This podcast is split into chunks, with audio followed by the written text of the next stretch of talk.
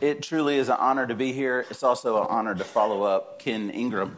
So I appreciate that all around. Thank you, Ken, for bringing us before God's throne. Um, this morning, my goal is to encourage us. I think we all need some encouragement. Oftentimes, we think of a verse like Philippians 1 6, which says, I'm sure of this, that he who began a good work in you will bring it to completion at the day of Christ.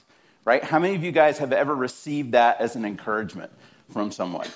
I think a lot of us have received that as an encouragement. Well, I want to say this morning that I think that refers or can refer not only to an individual, but also to us as a church and as God's church. Right? You see, a church, really, the measure of a great church is not an A plus children's ministry. And it's certainly not an amazing list of great programs. It's not pitch perfect uh, worship, although McCartney, you did amazing. He was over here a second ago, there he is in the back. And it certainly is not dependent upon a dynamic leader. Right? The measure of a great church, the power of a church to see lives changed, is in the good news that we proclaim. Do you agree? So then here's what I want to say to you today. I am confident that he who began a good work in New City will see it through to the day of completion. Amen. Isn't that a wonderful thing? Right? What, what are we doing this morning? We're gathering together because we collectively have responded and we have heard this great story of God's love for us through the person of Jesus. That's why we're here this morning. Maybe some of us are still questioning that and we're interested in it and we're asking questions. Maybe we haven't taken that, that step of actually putting our faith in it, but we're here because of that story. We're not here because of everything that is, that is offered on a website when I click on and I, I read through a list of things that are happening. Right? All of those things that are happening, I, I got to hang out with one of my former students um, Friday night, and one of the things he talked about, he's in ministry right now. Um, many of you guys know him, uh, Andrew Axum. I was hanging out with Andrew, if you know him. And one of the things Andrew said to me is like, you know, we, we try to create all of these front porches in, in ministry so that people can have these natural conversations about Jesus. That, that's ultimately the goal, I think, of any church, right? Is to be a front porch ministry, to bring people in and then tell them this great story that we've all responded to. So I'm going to pray for us today that that would be the one that the name of Jesus will be that which we lift up this morning. So let's pray. Father, thank you so much uh, for your great love for us. Uh, Father, all of us in this room are mere sinners. Father, all of us have fallen short of the mark that you have set for us. And yet, Father, you have found it good in your own plans to make a way that we might have a relationship with you. Father, it didn't cost you much, it just cost you the life of your son. It, it just cost you the most precious thing that you had, your greatest treasure, Father. You gave that up in order to call us your children. Father, that is a beautiful thing. And so, Father, I pray that today that, that you would be in my head, that you would be in my thinking, that you would be in the words that we share today, um, and that in somewhere in the midst of that, we would connect with you through what you've done for us. And so, Father, we lift up these things in the name of Jesus, the name of the one that you sent for us. Uh, we pray these things in his name. Amen. Okay, so this morning, if you're following along, if you have your Bibles, uh, we're going to be in Hebrews 10. We're going to be look, looking at verses 21 through 23. We'll pick up a few different verses in light of that, uh, but I want to read verse 21 through 23 as we begin this morning. It says this And since we have a great high priest over the house of God, let us draw near with a true heart in full assurance of faith, with our hearts sprinkled clean from an evil conscience and our bodies washed with pure water. Let us hold fast the confession of our hope without wavering, for he who promised is faithful. Let me read that last part for he who promised is faithful. Okay, we're going to come back to that. Uh, but as we start looking at verse 21, verse 21 says that, and since we have a great high priest over the house of God, And it's really important, I think, oftentimes we talked a lot in seminary about um, what we, in theological terms, would call exegesis, which is where you're looking at a passage and you're, you're trying to figure out what God's saying in that passage and why that passage is there and is unique, right? A lot of times you come to a passage and you feel like, I've, I've heard that somewhere before. I feel like I've read that somewhere else in the Bible. Okay, that kind of all falls under exegesis. But one thing they warned us against was eisegesis. Definitely a word they made up. But what they meant by it was taking a verse and isolating it, right? Turning it into a bumper sticker. Okay? And so I'm going to give you a bumper sticker verse today at the end of our sermon.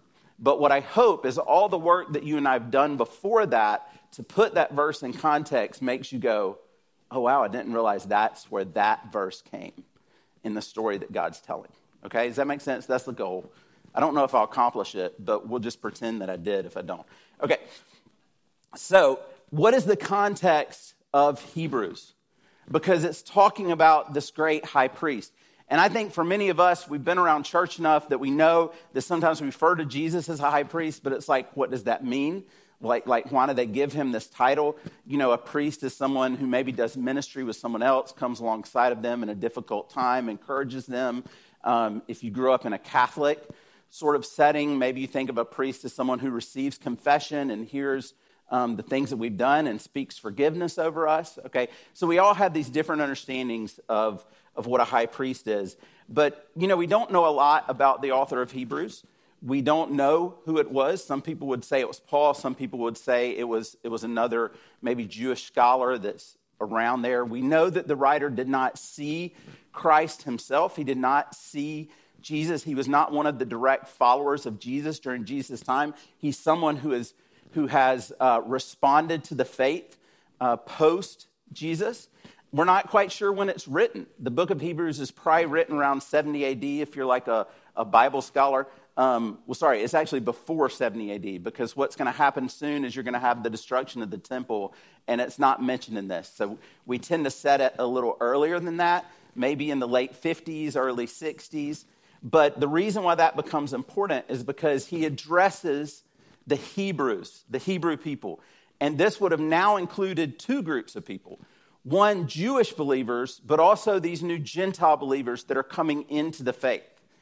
So you might have run into some other books like Galatians, Ephesians, some of these things, where they're struggling with what type of faith and practice should we have? Should we look Jewish or should we step away from some of the Jewish traditions and sort of create our own? So they're struggling with that. Part of that struggle is the temple. What do we do with the temple? Because the temple's still functioning. There's still people making sacrifices. There's still um, goats and lambs and bulls being sacrificed in order to uh, appease God for the sins of the people.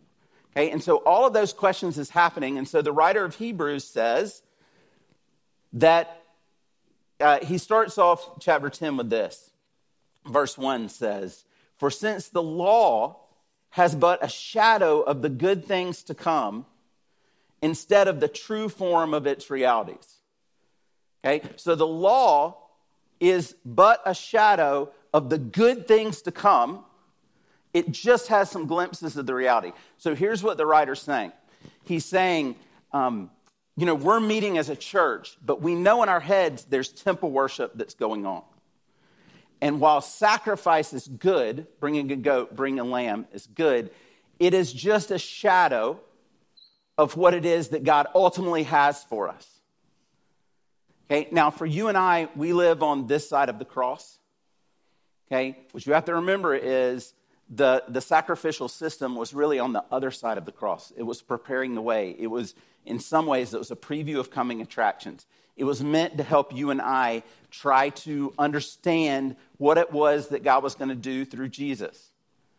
Now, if somehow we could wrap our minds around that and go back in time and imagine, you know, I don't know about what God is going to do in Jesus. And so I'm seeing this temple worship happening. I'm seeing these sacrifices made. You know, what, what would it have communicated to you and I?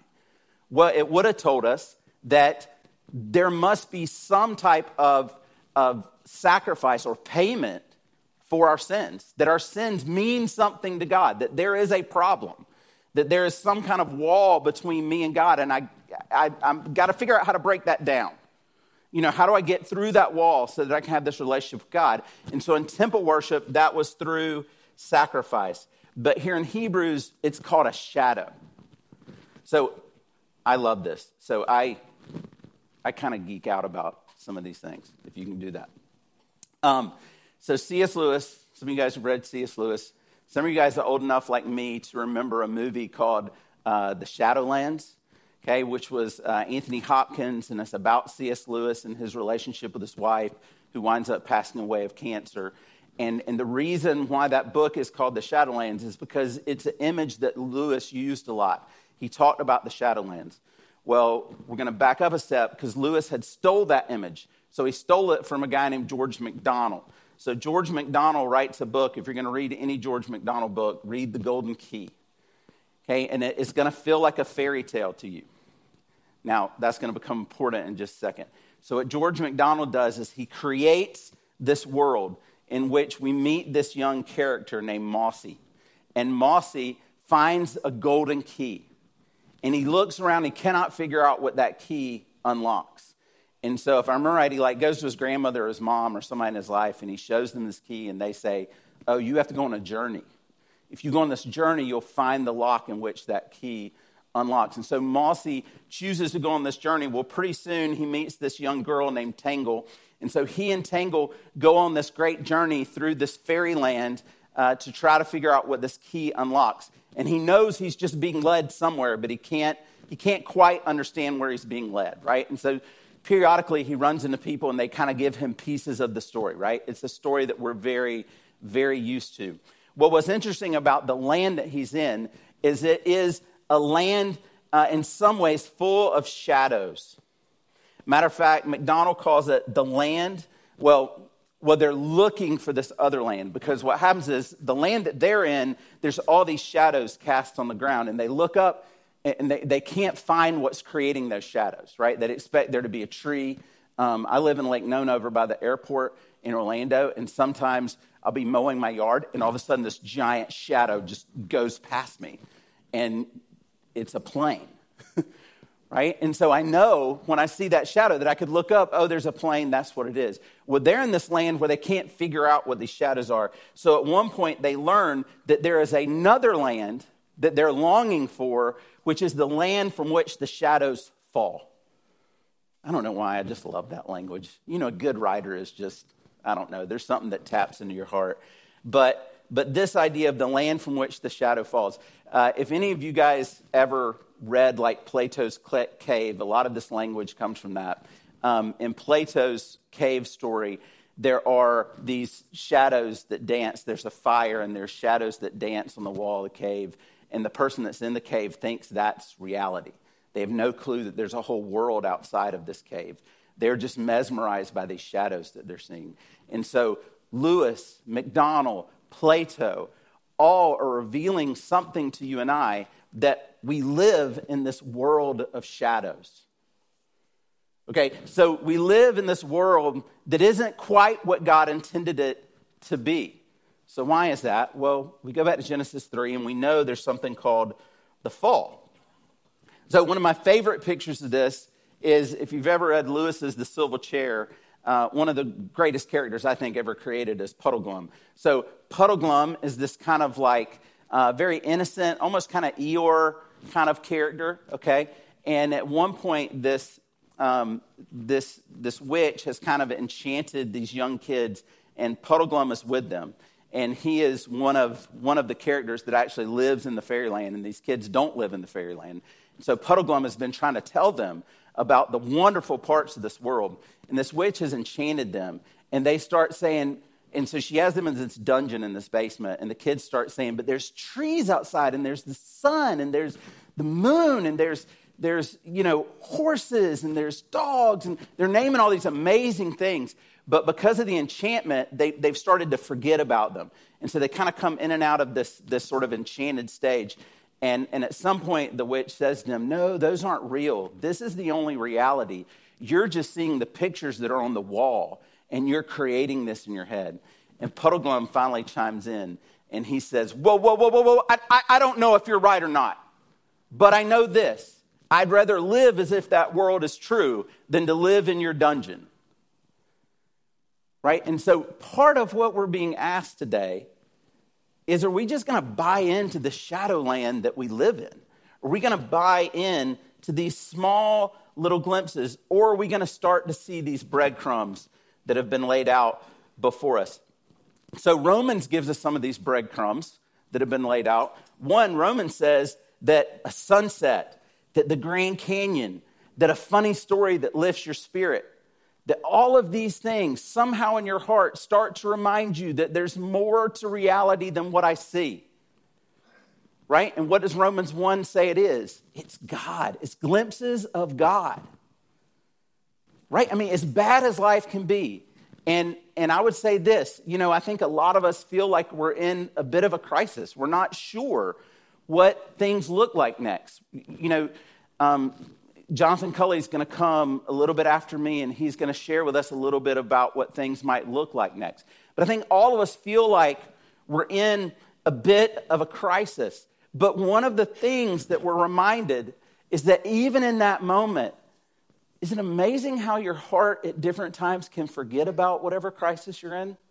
Maybe it's a certain song that comes on the radio, and you go, oh man, that was nice. And then the song ends and you're like back into reality. But you know what I mean? There's these little moments where it's like you forget what's going on with you. What are those things? Lewis, MacDonald, Paul would tell us they're just shadows. They're just shadows of land from where the shadows fall. Well, there, there's even more shadows. There's things like the Lord's Supper, it's a shadow of, of some meal that we're told that we're going to have one day, not, not trying to figure out in seminary. I remember trying to figure out, like, they ask you a lot about what the Lord's Supper is. Like, does the bread and the wine become the body of Jesus? Is it symbolic of the body of Jesus? Some of you guys know that, that discussion, and your head's just like spinning, and you're like, I don't know, but I don't want to answer it wrong. But I know this it is a shadow of a meal that you and I will have one day with our King Jesus there in our presence in, in a physical way. He will be there. And we will sit down and we will pull a chair up next to him, and you and I will joy meal with him. And we will forget all about what the Lord's Supper is because it won't be a shadow anymore. We'll see the reality of it. You know what else is a shadow? Baptism is a shadow. Isn't it? What is a shadow? What is this a shadow of? Was a shadow of the Holy Spirit coming upon us. It's a shadow of, of the transformation that's happening in our heart. It's a shadow of us declaring that we are going to believe who Jesus says he is, and we're going to put our faith in that. It's a shadow. So you and I live in the shadowlands, but the reality is these shadows aren't all positive shadows. Some of them are a result of the fall. Some of them are shadows of who you and I long to be. Right? Uh, somebody asked me the other day to write out, I was in a Sunday school class and they had us write out our spiritual gifts. Right? And I don't know if you've ever had anybody ask you this, but I'm like, I always find it hard because I know myself. So for me to try to write down that encouragement is a spiritual gift of mine or teaching or whatever, some of those things are things that I want to be my spiritual gifts. I don't know if that makes sense. But then there's certainly other times, my wife is laughing. but there are certainly times where I know that I am an encourager. And then there's other times where I realize my words can hurt people at the same time.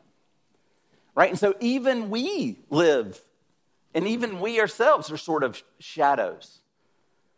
One of my favorite places in the Bible is Genesis 1 when God says He has created us in His image.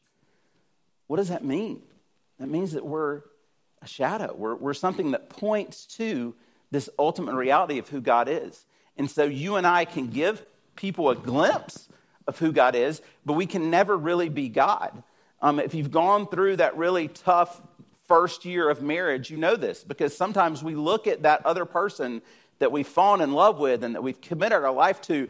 And we want to be an encourager to them and we want to love them well and we want to make them feel like the most incredible thing. And then we keep failing at it over and over and over. Like the reality is, we are just image bearers, we are not the thing itself.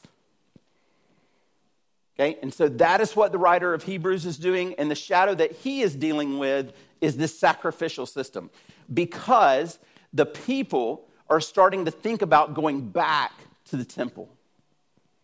Because they're thinking this, this, this Jesus thing, maybe I could add in some of this real, like, sacrificial, symbolic stuff that feels really real to me. Like I'm doing something, I'm going and taking this um, dove and I'm sacrificing this dove because I know that I'm sinful. And so they really want to do something.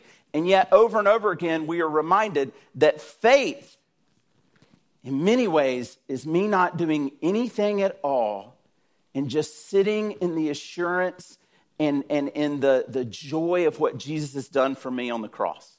Right? But our human spirit, we want to do. We want to do something. Let me earn that somehow.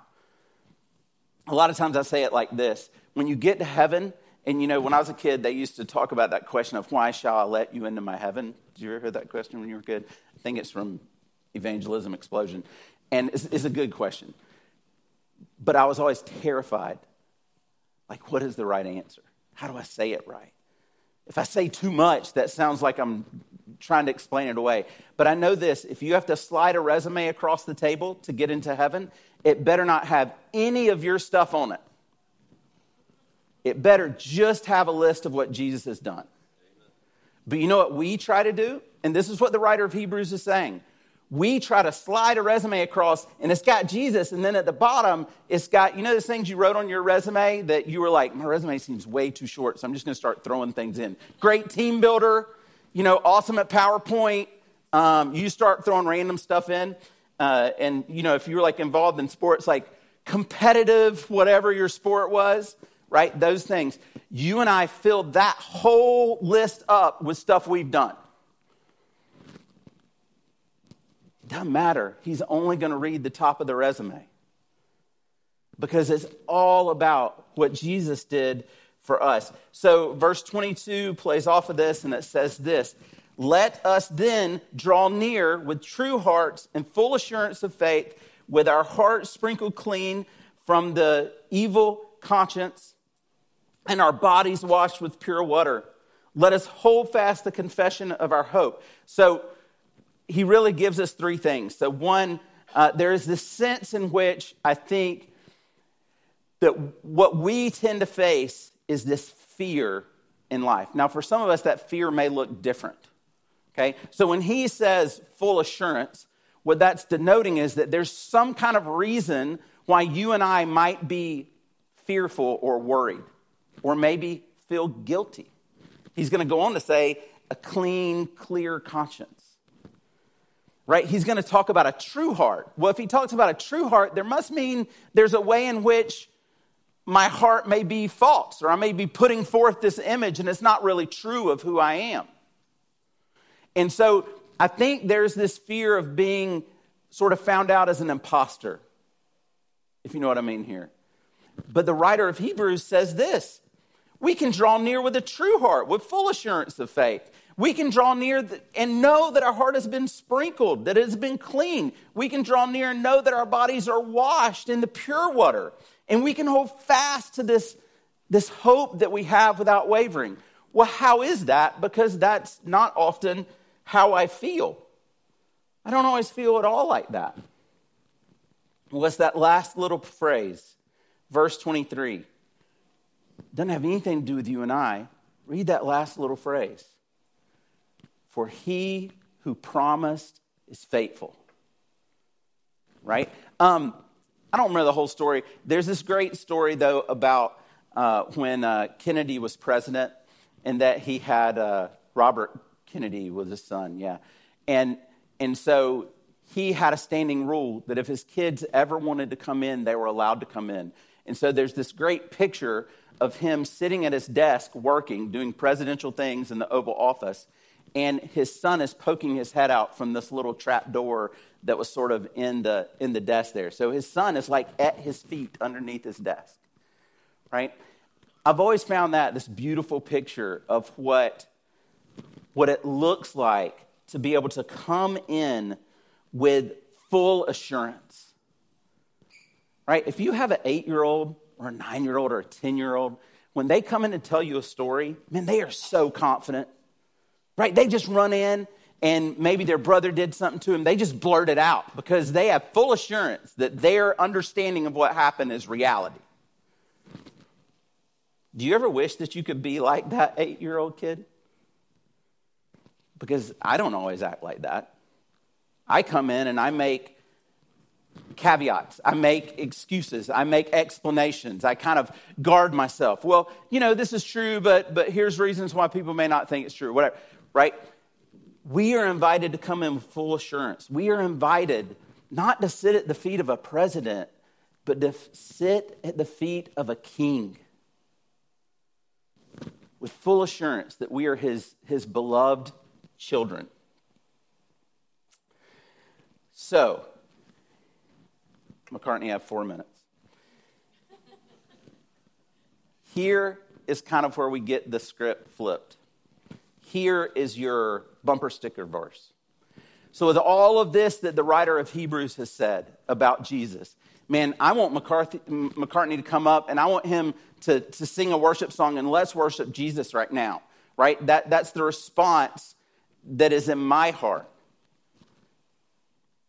But, Ken, you have your Bible. Would you stand up and read verse 24 and 25 for us? Because what is he actually getting to? Would you, would you mind, Ken?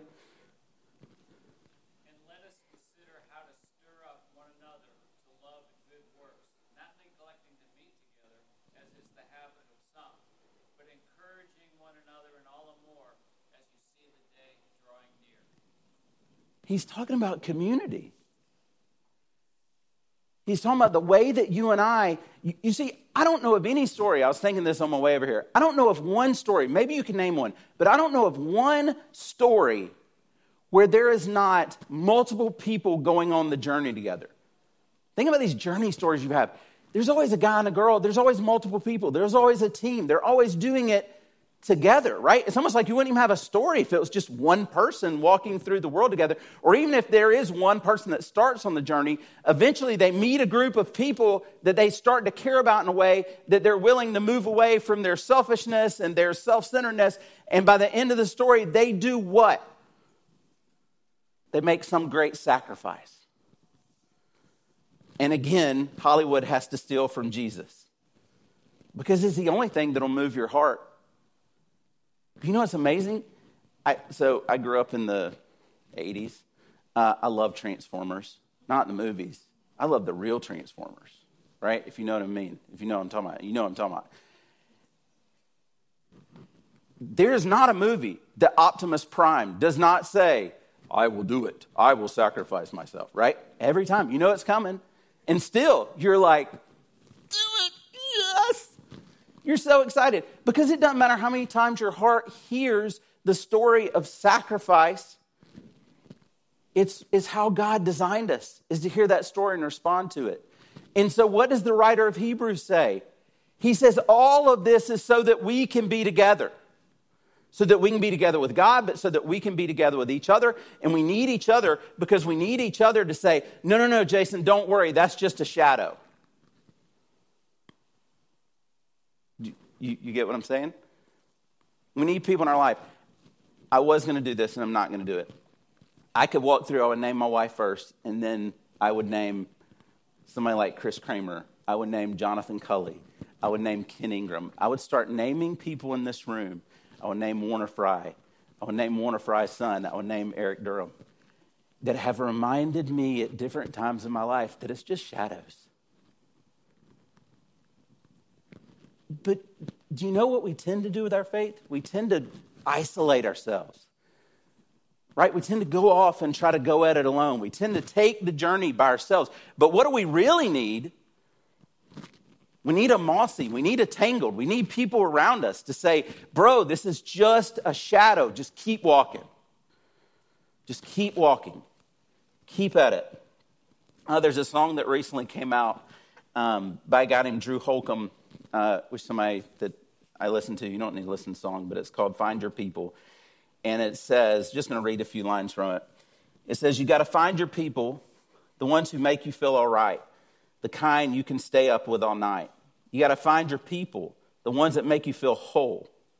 They won't leave your side when you lose control. The ones who don't let you lose your soul. You got to find your people, the ones who get the joke, who understand what you're saying before a word is spoke. You got to find your people, put the needle in the groove. When you're together, you got nothing to lose. Um, New City's going to be okay. You know why it's going to be okay? Is because of the one who is faithful. He who is faithful. Let's pray.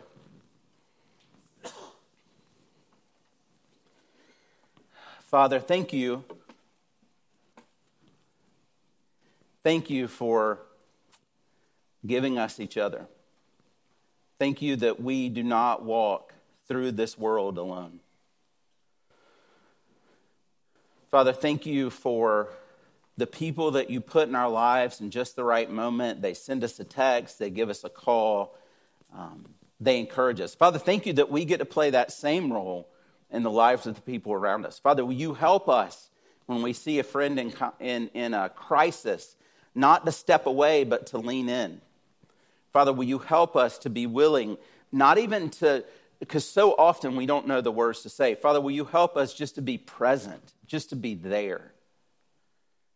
Father, in a personal way, I'm so glad uh, that I have a whole list of, of people that you've put in my life. And Father, we are grateful uh, for that.